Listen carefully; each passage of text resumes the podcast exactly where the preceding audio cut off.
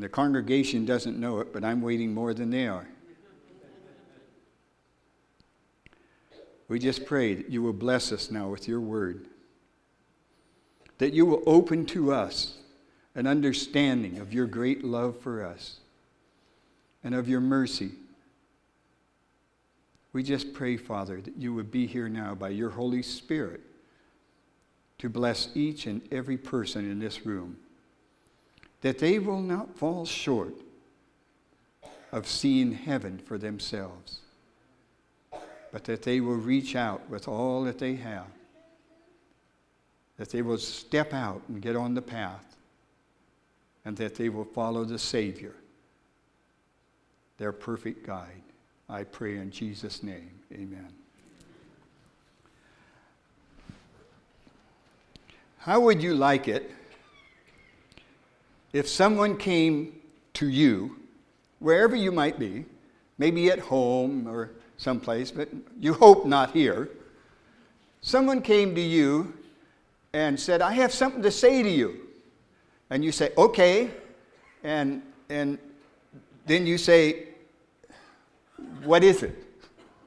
You're kind of hesitant, aren't you? I have something to say to you. Well, God told me to tell you. Now, for us in these modern days when we don't have an active prophet in the church that God actually speaks to and tells us things, we would probably just go, uh, God told you. Yeah, I got it. But if you were living in the time of David, and in walked the prophet,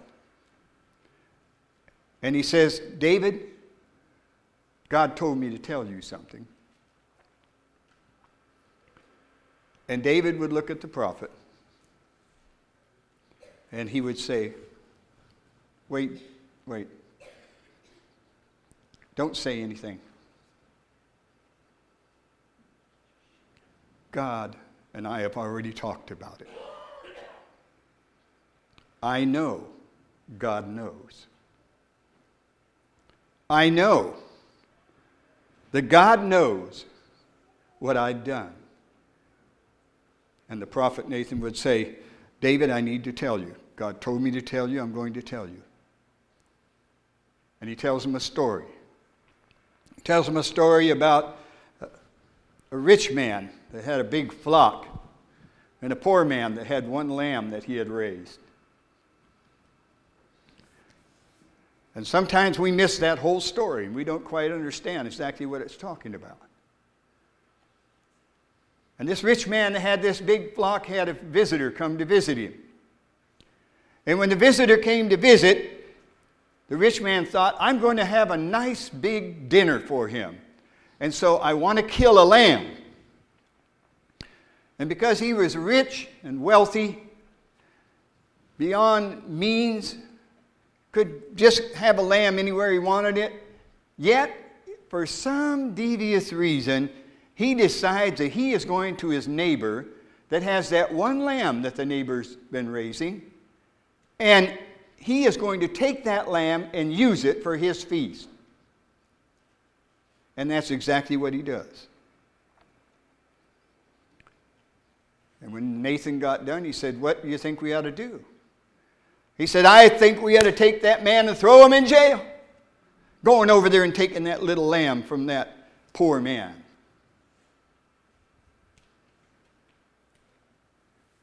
And then he said those crucial words You are the wealthy man.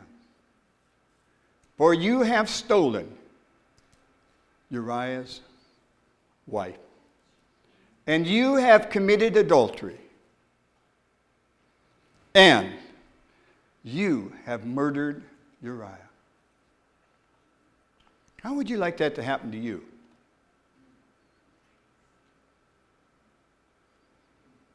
How many of you want to be in the kingdom of heaven? How many would like to have a God that you serve that loves you so much that he would send a prophet to you to tell you your worst sins so that you could confess them to Him and you could ask for repentance and you could be saved. How many now? What a God! But you have to understand the story. You see, the wealthy man had God's many. He had all the gods his money would buy him. But the poor man had one lamb that he was raising himself. And that lamb was the Lamb of God that taketh away the sin of the world. And in that economy, he needed that lamb. For if he sinned, he needed to bring a lamb to the sanctuary and confess his sins over the lamb and take the life of the lamb. But he can no longer do that now because that lamb had been stolen by another.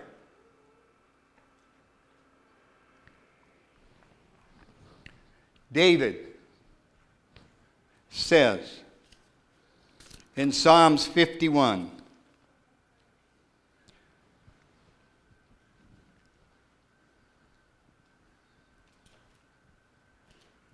Isn't that terrible?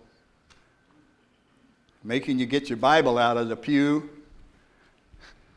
move around a little bit, turn to Psalms 51.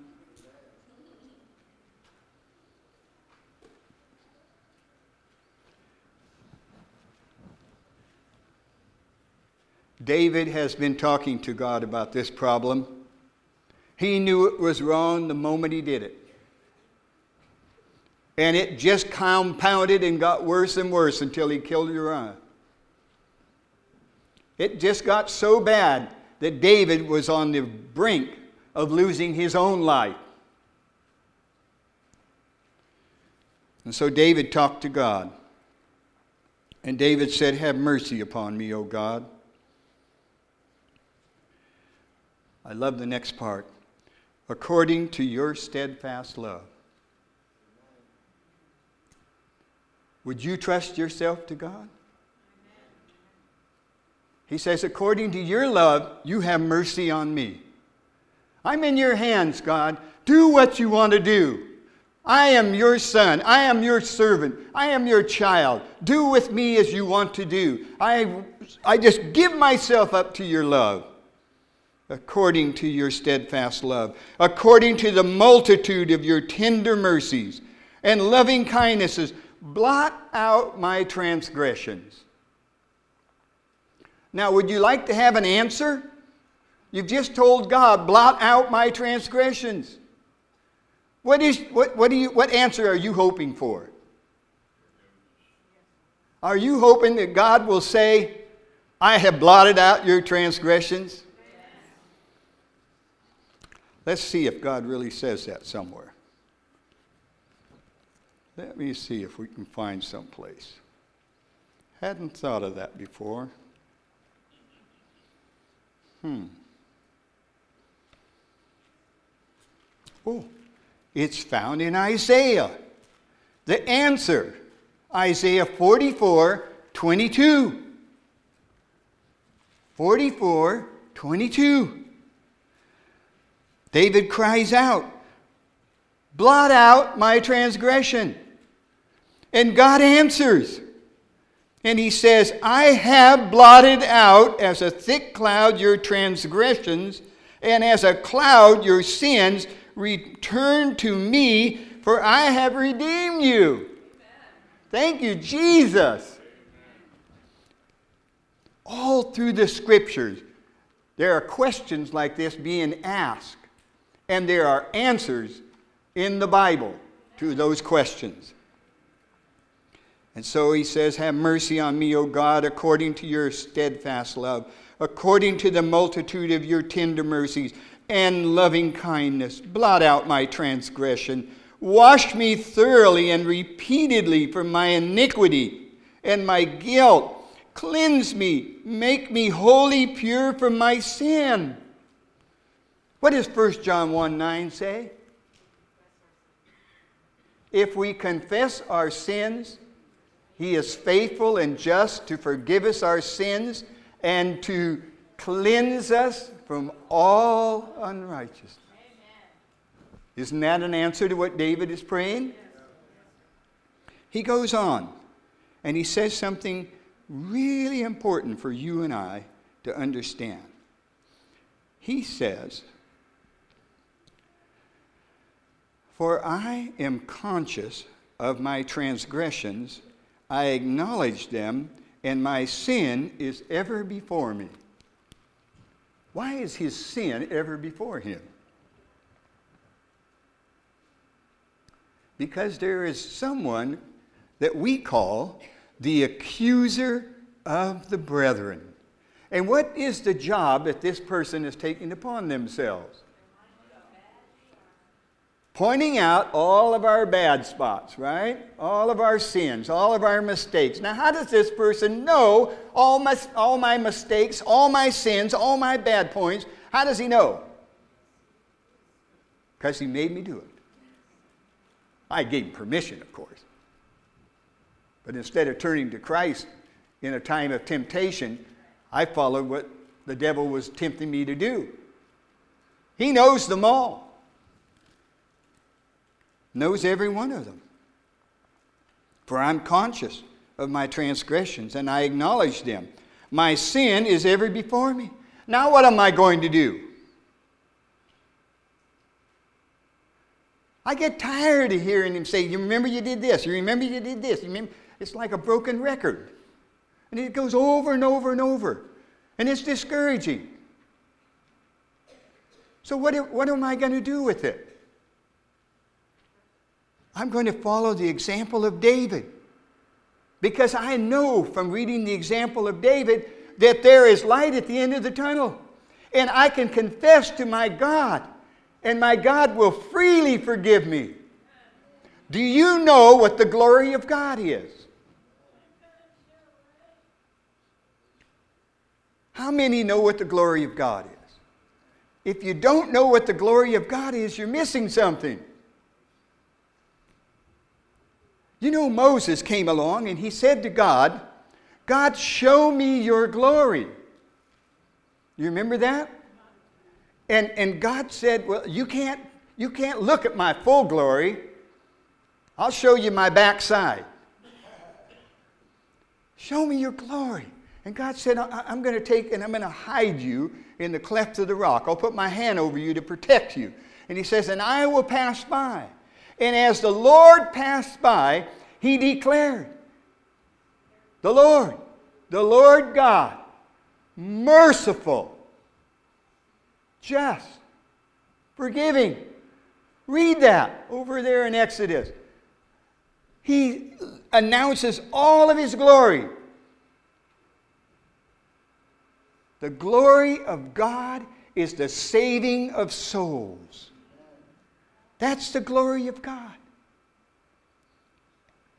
Everything works towards the saving of souls.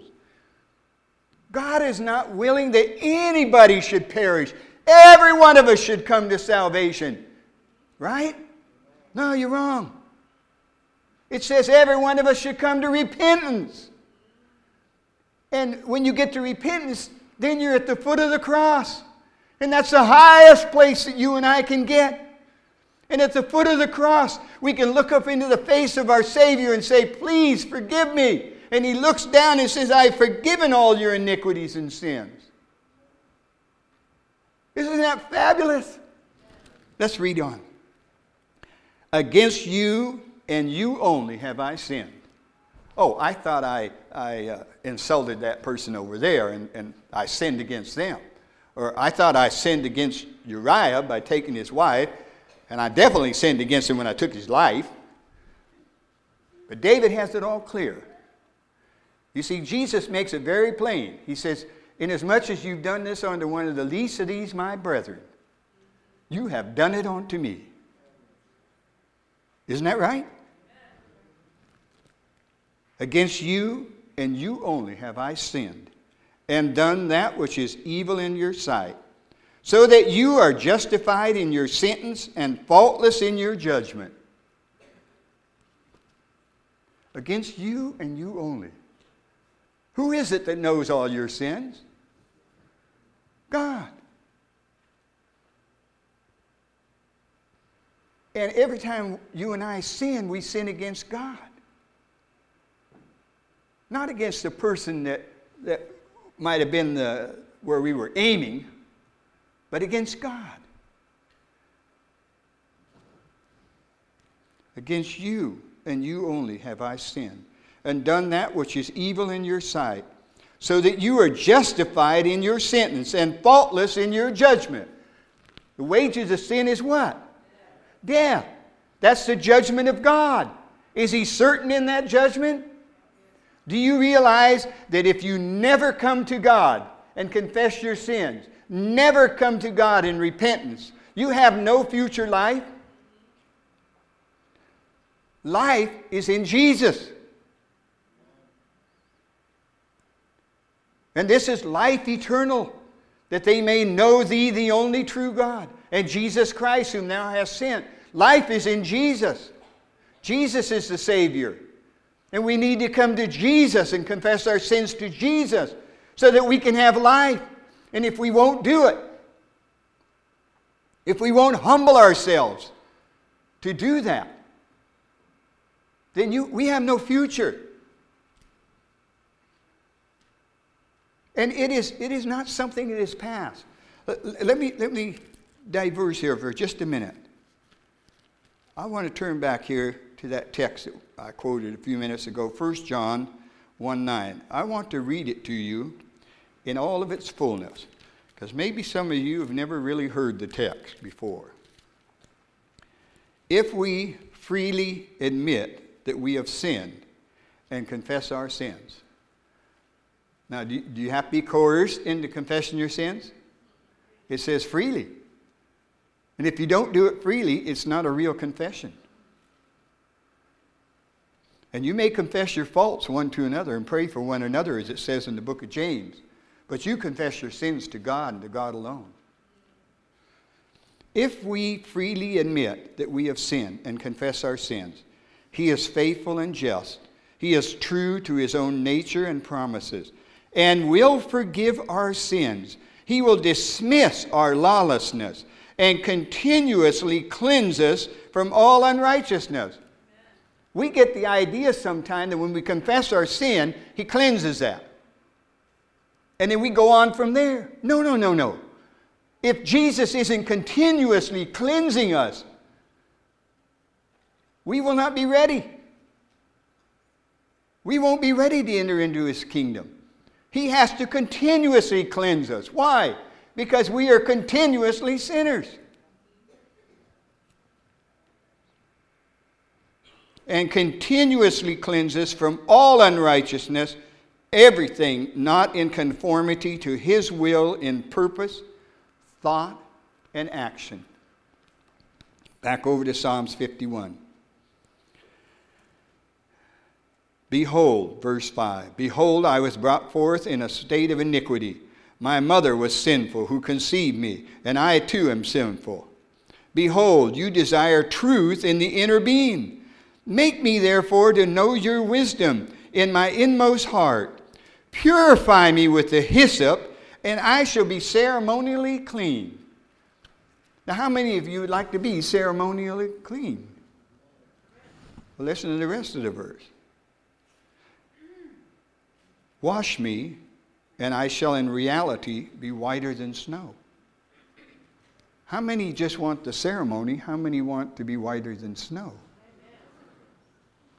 There's the difference. And it says, Make me to hear joy and gladness and be satisfied. Let the bones which you have broken rejoice. Who broke the bones of the sinner? God. Why did he break the bones of the sinner? You've all heard the story, I'm sure. The shepherds in the days of Jesus. When they had an unruly lamb, they would take the lamb and break its leg. The lamb could no longer go anywhere on its own. Then the shepherd would take the lamb and carry it over his shoulders. He carried it everywhere. He would take it down to the stream and lay it down by the quiet water and let it drink. He would take it into the best grassy spot and feed it. He would rub oil the oil of gladness on the head of the lamb. He would rub oil on the broken leg. And he would carry that lamb everywhere. Until one day, the lamb fell in love with him. The shepherd knew that day. He could tell the signs. And when the lamb fell in love with the shepherd, then the shepherd put it back on the ground. And the lamb discovered that its leg was healed and it could walk.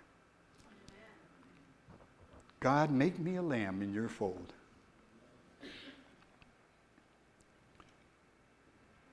Make me to hear joy and gladness and be satisfied. Let the bones which you have broken rejoice. Hide your face from my sins. Why, why ask God to hide his face from your sin? Now, Moses only saw the backside of God. Why didn't God show him the front side? Because the front side of God, if you read in the scriptures, says that he is a consuming fire to sin. A consuming fire. He burns up sin and everything is contained in there. So he says, Hide your face from my sin. I want to ride on your coattails, God. That's your mercy. That's your glory, saving of souls. And then starts this wonderful passage Create in me a clean heart, O God. Now, is there anybody here that needs to say that to God? Oh, wonderful. Only about five people. We have a fantastic congregation. Or we're in deep trouble. Create in me a clean heart, O God, and renew a right and persevering and steadfast spirit within me. Cast me not away from your presence, and take not your Holy Spirit from me. Restore to me the joy of your salvation, and uphold me with a willing spirit. Why? Why does David want, want God to do those things?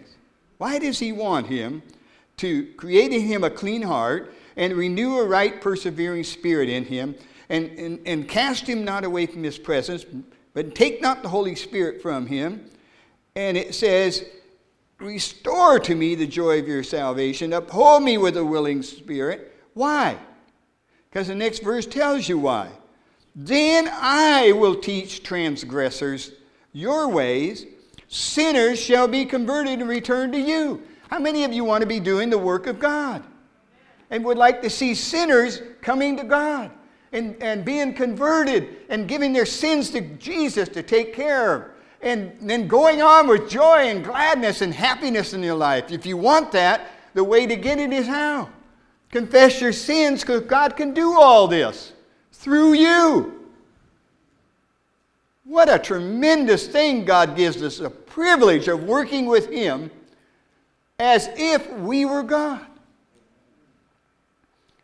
Christ in you, the hope of glory. Let this mind be in you, which was also in Christ Jesus. So it goes on. Then I will teach transgressors your ways. Sinners will be converted and return to you. I like that. They will be converted. It doesn't say maybe. Doesn't say maybe.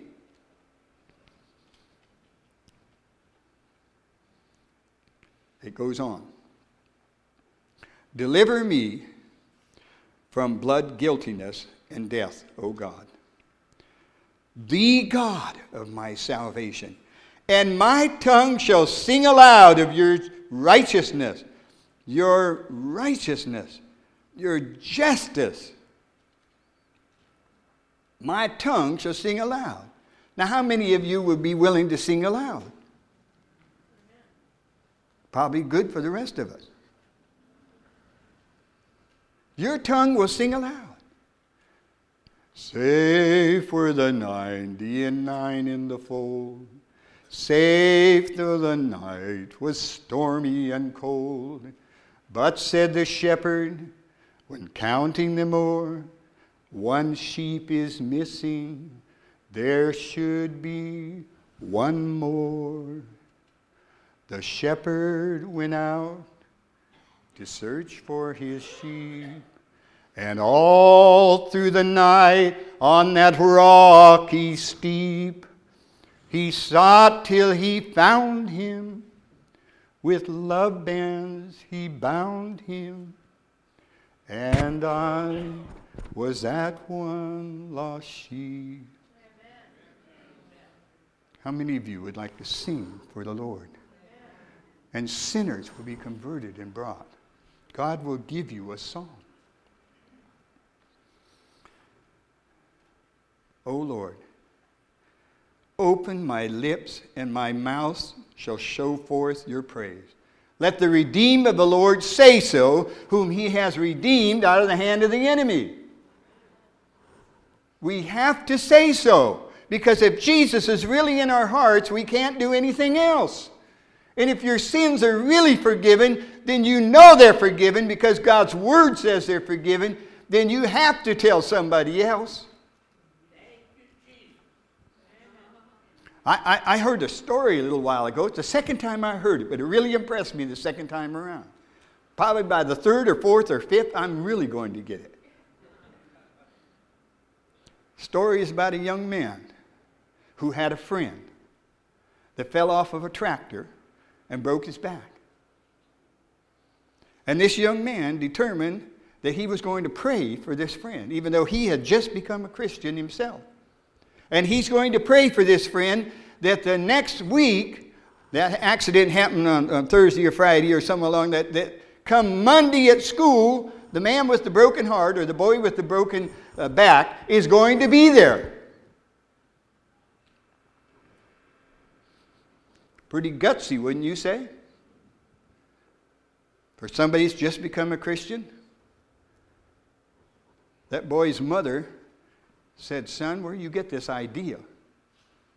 And he says, Mom, look at all the promises in the Word. Look at all the promises. He had been reading the Word and he knew the promises. And he says, I'm praying for my friend. And he's going to be at school on Monday. So, Monday, when he came to school, he started looking for his friend. He looked everywhere for his friend. And as he bumped into different people, have you seen this person? Have you seen this person? And, and we'll call him Bobby. Have you seen Bobby? Have you seen Bobby? And, and people say, Oh, uh, Bobby's down over there. And he said, I was praying for Bobby. Everybody in school knew that this person had been praying for the boy with the broken back. I'm praying for Bobby. So he, he keeps going along and he hears more and more of the story. And when he finds Bobby, he hears the whole story. They had taken x rays of the broken back. And the doctor says, I don't understand this. The back is all healed. All the, bra- all the cracks and all the breaks in the back are healed. And that young boy said, Thank you, Jesus. I prayed for that. And it was testified throughout the whole school. Because they had heard the one boy saying, I'm praying for Bobby to be here today, and he's going to be here. And then they, they hear Bobby saying, Here I am. But you haven't heard the rest of the story, you know, like uh, that man on the radio used to say. Now for the rest of the story. The doctor said, only God can create a new back. Only God can heal a broken spine. Only God. And so Bobby was telling everybody, God healed me. And the other young boy was saying, I prayed for Bobby. I prayed for Bobby. God's going to heal him. You think there was a reformation and, and a revival going on after that? Absolutely. David goes on, For you delight not in sacrifice, or else I would give it. You find no pleasure in burnt offerings. My sacrifice The sacrifice acceptable to God is a broken spirit, a broken and contrite heart, broken down with sorrow for sin, humbly and thoroughly penitent. Such, O God, you will not despise. Do good in your pleasure to Zion. Rebuild the walls of Jerusalem, David says. Then will you delight in the sacrifices of righteousness, justice and right, with burnt offerings and the whole burnt offering. Then bullocks will be offered upon your altar. Create in me a clean heart, O God. Renew within me a right spirit. Take not your Holy Spirit from me, but restore unto me the joy of your salvation.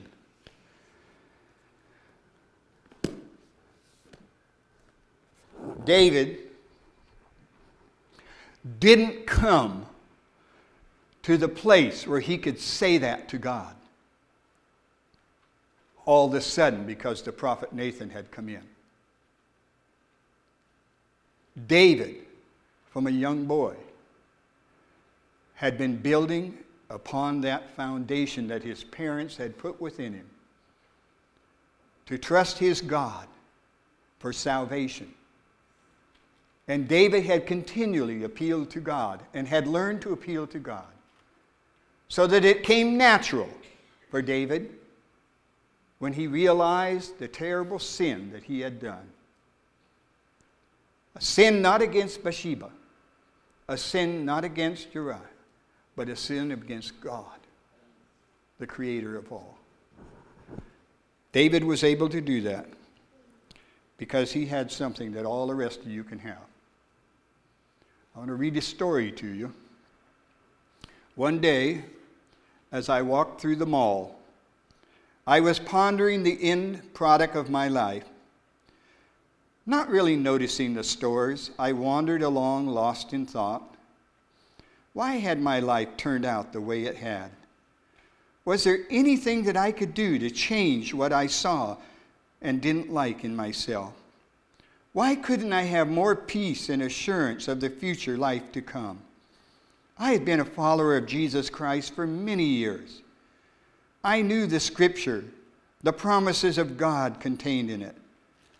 But it seemed my life and the lives of those around me were always in constant turmoil. Suddenly, I realized I had stopped in front of one store and was subconsciously admiring the merchandise displayed in the storefront. Walking in, I noticed the man behind the counter looked strangely familiar. And then it dawned on me Are, are, are you Jesus? I asked. I am, he replied. What, what are you doing here in this store dressed up like a sales clerk? Why, I own this store, Jesus answered. Do you like the merchandise you see here? We stock everything in the universe, except sin, of course. Looking around, I realized it was true. The store seemed to grow in size as I browsed from one aisle to another. Turning to Jesus, I asked, Can I buy anything in this store? Certainly, Jesus said. Just make a list, bring it to the front, and I'll fill it out for you. And so I did. All the good things I wanted in my life, and for my family and friends, and even for my neighbors, were there displayed. There were items there such as peace and love and forgiveness and hope that I knew the whole world could use right now. I wrote each item down on my list and finally returned to the counter. Handing the list to Jesus, he asked, Is this all you need? Hmm. I believe so. Is it too much? Oh, no, no, said Jesus. You may buy without money and price here. My Father has paid the full price of each item. Here we are, Jesus cheerfully remarked as he handed me a large bag. Looking in the bag, I exclaimed in surprise, Why, these are all seed packets. Don't I get the finished product? Still smiling pleasantly, Jesus said, Oh, you see, this is a seed catalog store. I display, display, the finished product so that you can see what you're buying. But what you start with is the seed. You take the seed home with you, you plant them where you want them to grow, you water and care for them, you give them plenty of SON sunshine from above and love from your heart. They grow beautifully. Someday you will see a bountiful harvest from each seed you plant. And just think if you are faithful and trust in me, I will give you all eternity to enjoy the fruit of your labor.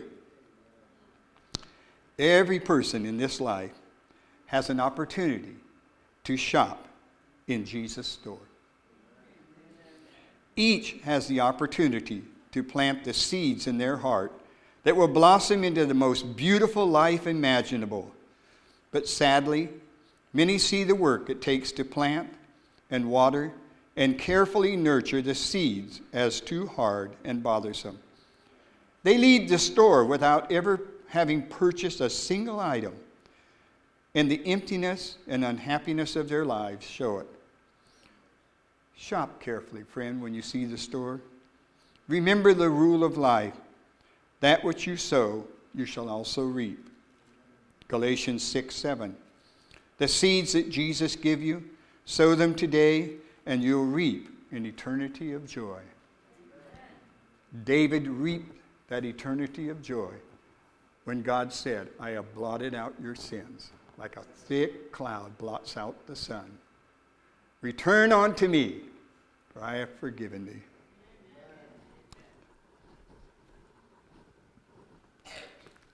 Let us pray. Father in heaven, today there's many of us that need to come to you. We need to take, take it to heart, to sit down in a quiet place and read David's example of how to repent and how to come to you. For all have sinned and come short of the glory of God. And there's none good, no, not one. So every one of us needs to come. Jesus, we pray that as we come, that our journey will be through them all and by your seed catalog store, so that we can order the seeds that we need in our heart love, faith, peace, We ask for your blessings upon each one of us today. We thank you for those blessings. And may they multiply until they reach out to the whole world. And we have joy in our hearts, and sinners are converted. And we thank you in Jesus' name. Amen.